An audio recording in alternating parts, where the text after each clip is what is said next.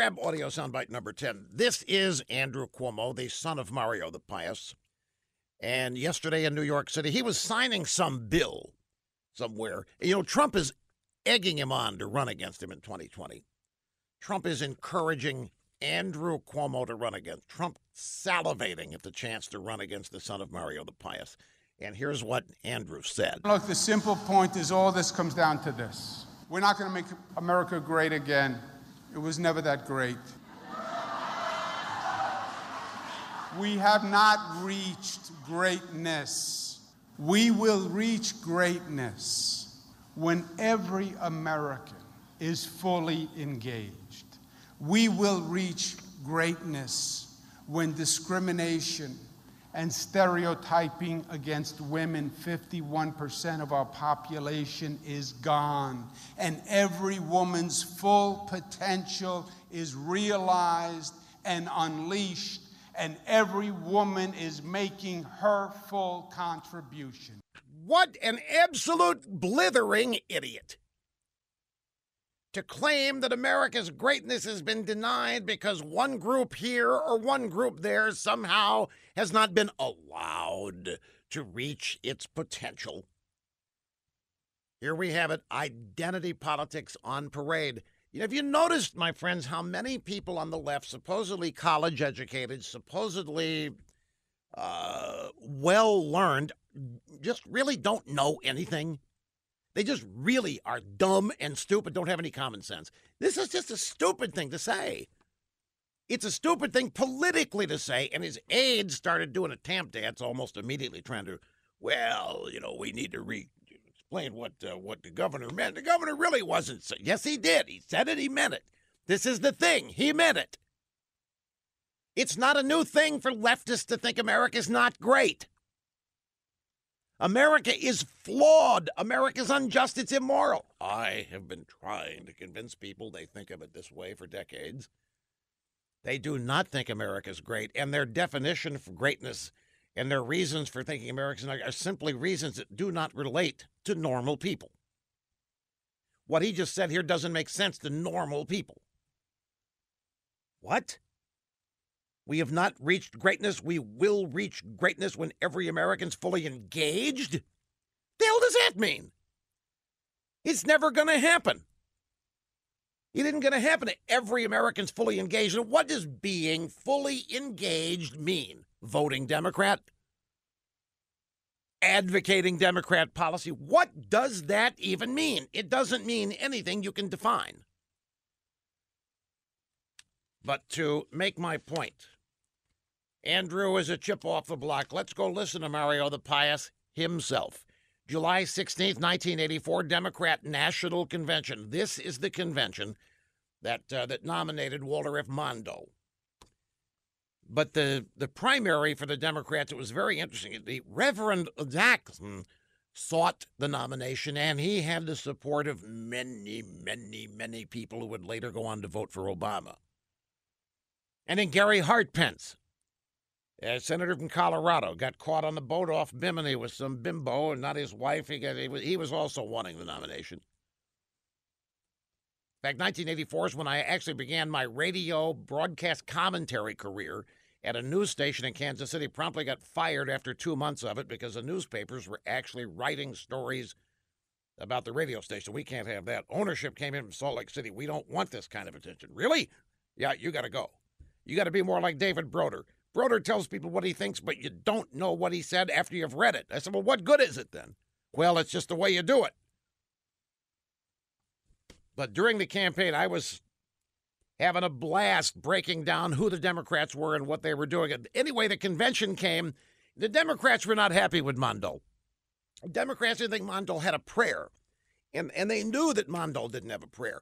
And what the Democrats were doing was simply offering Mondale as a sacrificial lamb. Why have a future star of your party go down to a 49 state landslide defeat against Ronaldus Magnus? They didn't want that happening to the Reverend uh, Jackson. They didn't want it happening to Governor Cuomo. They wanted it happening to Gary Hartpence. So Mondale was Carter's VP. He was a war horse for the Democrats. He's very loyal, so they let him have the nomination, and he went down in flames after promising to raise everybody's taxes. And it was Governor Cuomo's speech at the convention that made everybody at the convention realize they'd nominated the wrong guy. Here is, we have two sound bites. Here is the father, Mario the Pious, of Andrew and Fredo Cuomo. A shining city is perhaps all the president sees from the portico of the White House and the veranda of his ranch, where everyone seems to be doing well. But there's another city where some people can't pay their mortgages, and most young people can't afford one. There are more poor than ever, more families in trouble. There are elderly people who tremble in the basements of the houses there. And there are people who sleep in the city's streets, in the gutter, where the glitter doesn't show. There are ghettos where thousands of young people without a job or an education give their lives away to drug dealers every day. There is despair, Mr. President, in the faces that you don't see, in the places that you don't visit, in your shining city. So you see, Andrew Cuomo thinking America's never been great, not a big deal, and certainly nothing new. There's his dad, Mario the Pious, talking about the America that every Democrat sees every day, except when Democrats are in the White House. Then none of that stuff happens to be a problem. We were in the midst of a revitalized economy in 1984, like we are today.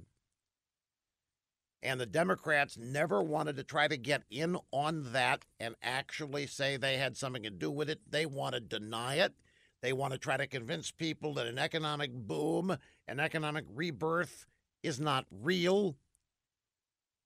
They paint this picture of squalor, of poverty, of sadness, never ending negativism and so forth, and they are loved and adored by their own crowd. Here's one more bite from Mario the Pious. We embrace men and women of every color, every creed, every orientation, every economic class. We speak for the minorities who have not yet entered the mainstream. We speak for ethnics who want to add their culture to the magnificent mosaic that is America. We speak we speak for women who are indignant that this nation refuses to etch into its governmental commandments the simple rule, thou shalt not sin against equality. What?